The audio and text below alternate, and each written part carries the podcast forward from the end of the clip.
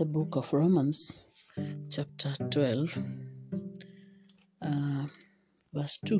The Bible says, Do not conform yourselves to this age, but be transformed by the renewal of your mind, that you may discern what is the will of God, what is good and pleasing and perfect. Praise God. And then we read again Romans chapter 12 and verse.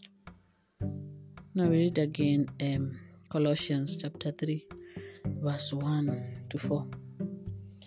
If then you are raised with Christ, seek what is above, where Christ is seated at the right hand of God. Think of what is above, not of what is on earth. You have died, and your life is hidden with Christ in God.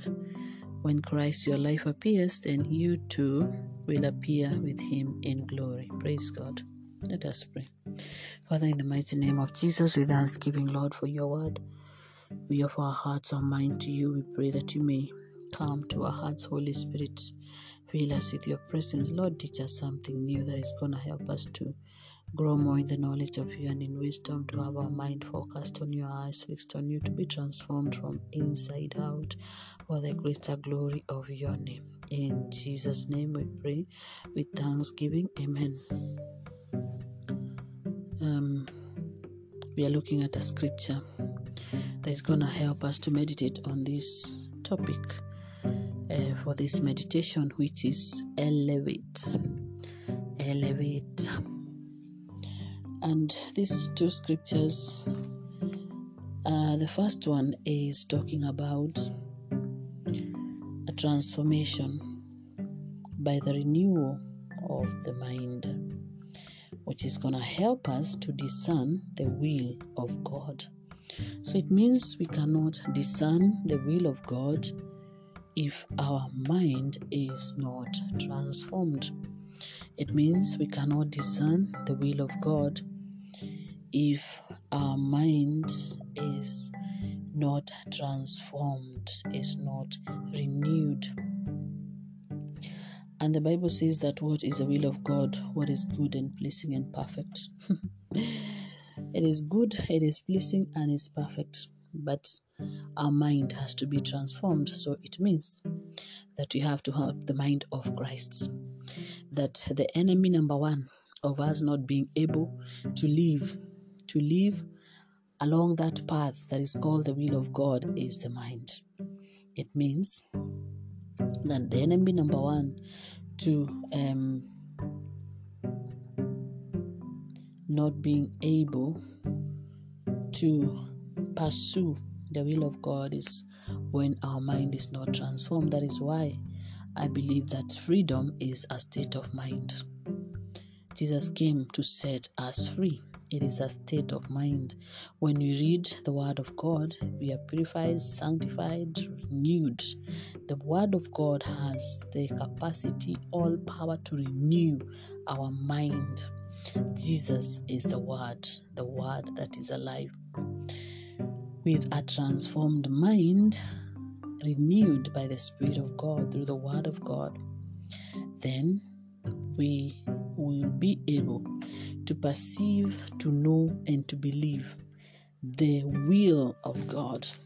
The will of God, not just for this world, this universe, but to know His will for us, because we'll come to know who God is.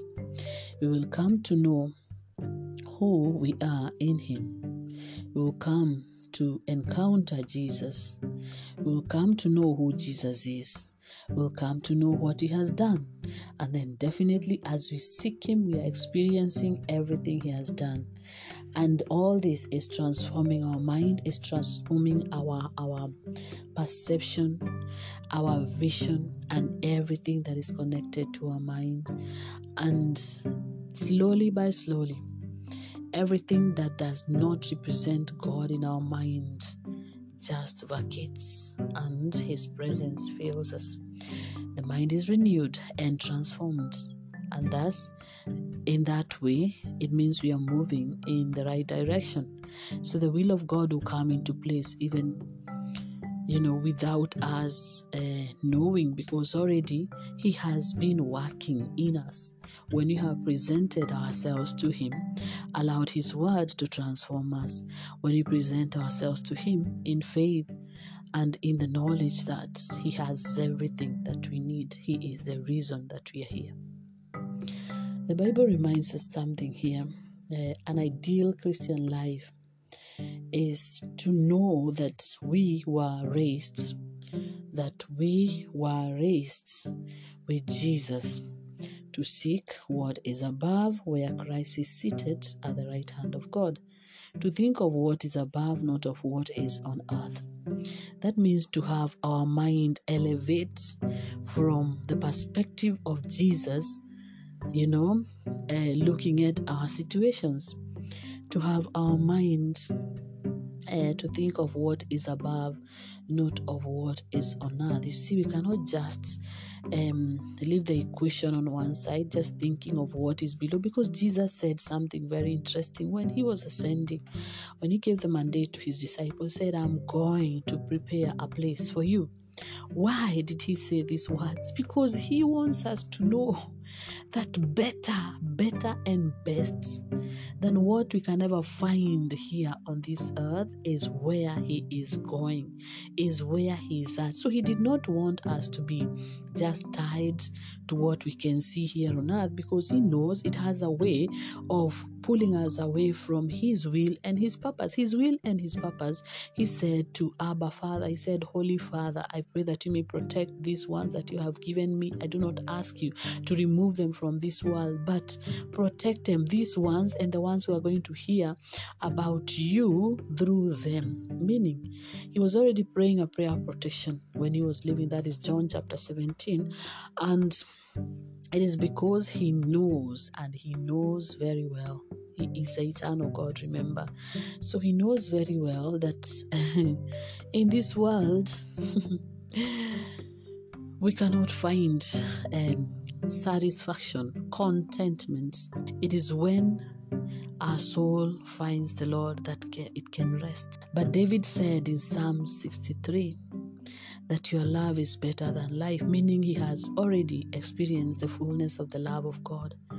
And if his soul was that connected to the Lord, even he was called a man after the heart of God, then he knew fully well that irrespective of the, the, the greatness that he had been given when he was anointed at a young age, when he would worship and experience the presence of God and do all these wonders in his life, he knew that he can only rest in God. So, whenever he went through any situation, he was seeking God. Even at the point where he went through a very difficult situation when at Ziklag, uh, we have all this. Um, uh, the Amalekites raided their, their town, burnt down everything, took women and children, and David, with his men, the men that who are meant to be helping him, who were always helping him, wanted to stone him, and he cried until he could not cry anymore. And the men were feeling so helpless. But the Bible records and reveals to us something very major that David encouraged himself in the Lord. So when you read that, the Bible reminds us that when you think of what is above, then it means that our thinking, our perception will not be influenced by what we can just see. But if we are thinking from the position where Jesus is seated, and the Bible says we are raised with Christ, who is seated at the right hand of God the Father, then it means we have to look at the same situations that are before us through the eyes of Jesus because we are coming from a point of where Jesus is, a point of power, a point of, of victory. It is not defeat. Defeat is not a divine vocabulary because Jesus already died and won victory for us. He died and by his blood he won victory for us. So it is all about victory.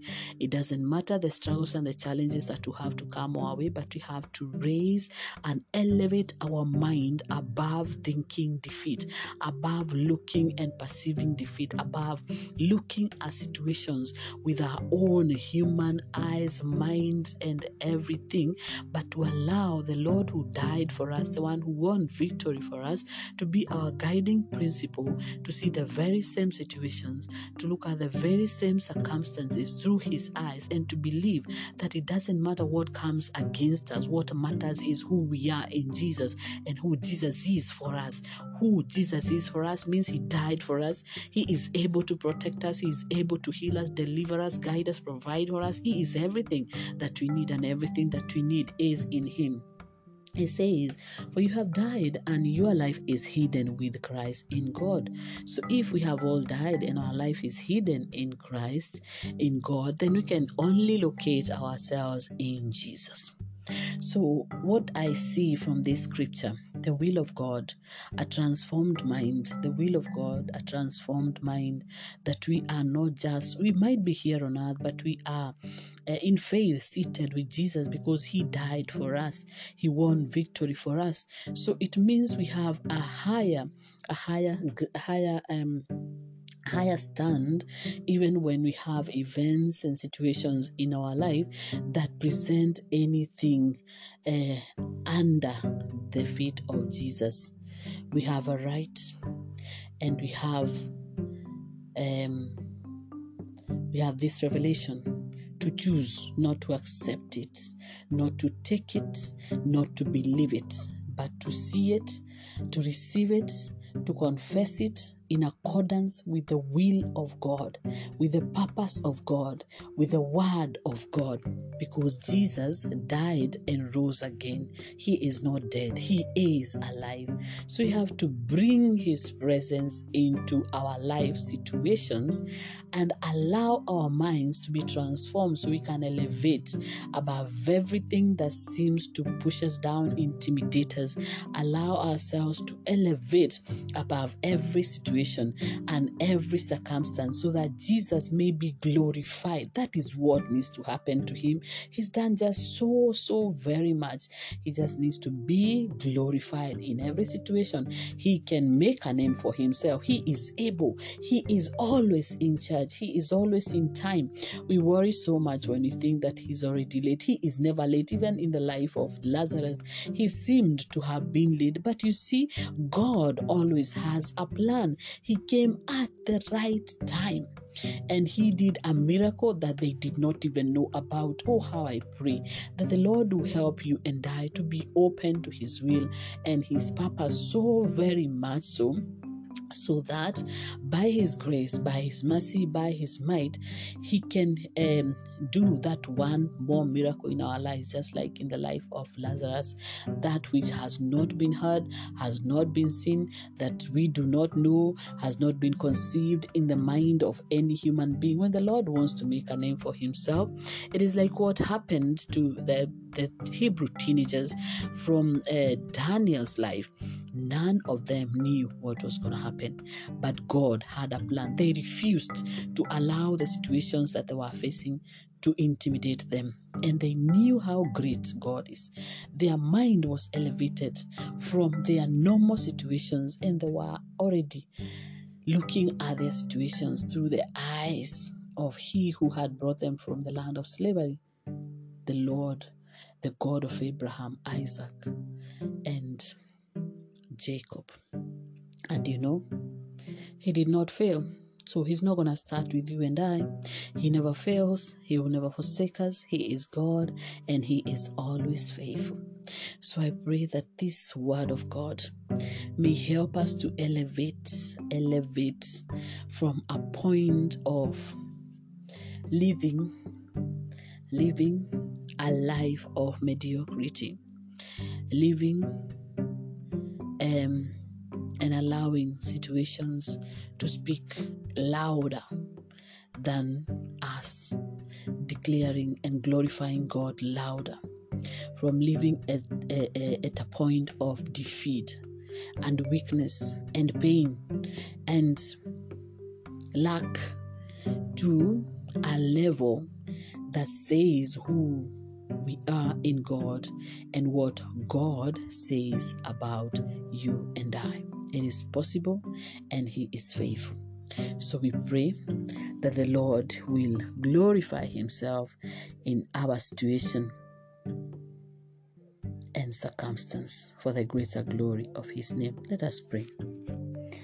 Father, in the mighty name of Jesus, we honor you, we praise you, and we worship you. Thank you, Lord, for your word. Thank you for guiding us and helping us to um, grasp this word that you have given us to allow your word to transform our minds, to have our mind elevated from where we are, from the situations that we are in, to how you see us and what you can do about those situations. It doesn't matter how powerless we feel or how challenging it might seem to be or how um, how tough it could get, but Lord, I pray that you may reveal to us reveal to every listener of this podcast the greatness of who you are, how great you are, and the fact that everything is under your feet. That our mind may conceive this fact that you don't have to accept defeat, that we don't have to accept everything that comes our way, that we can look at every situation from your perspective because you have given us this ability to focus on you and to fix our gaze and our eyes on you so that your name may be glorified in every situation and so that you may also experience the peace, the joy, and the freedom that you desire that we have. Help us to have your mind, Lord. Change our minds and help us to have your mind. We honor you, we praise you, and we worship you. It is in Jesus' name we pray with thanksgiving. Amen. In the name of the Father, and the Son, and the Holy Spirit. Amen.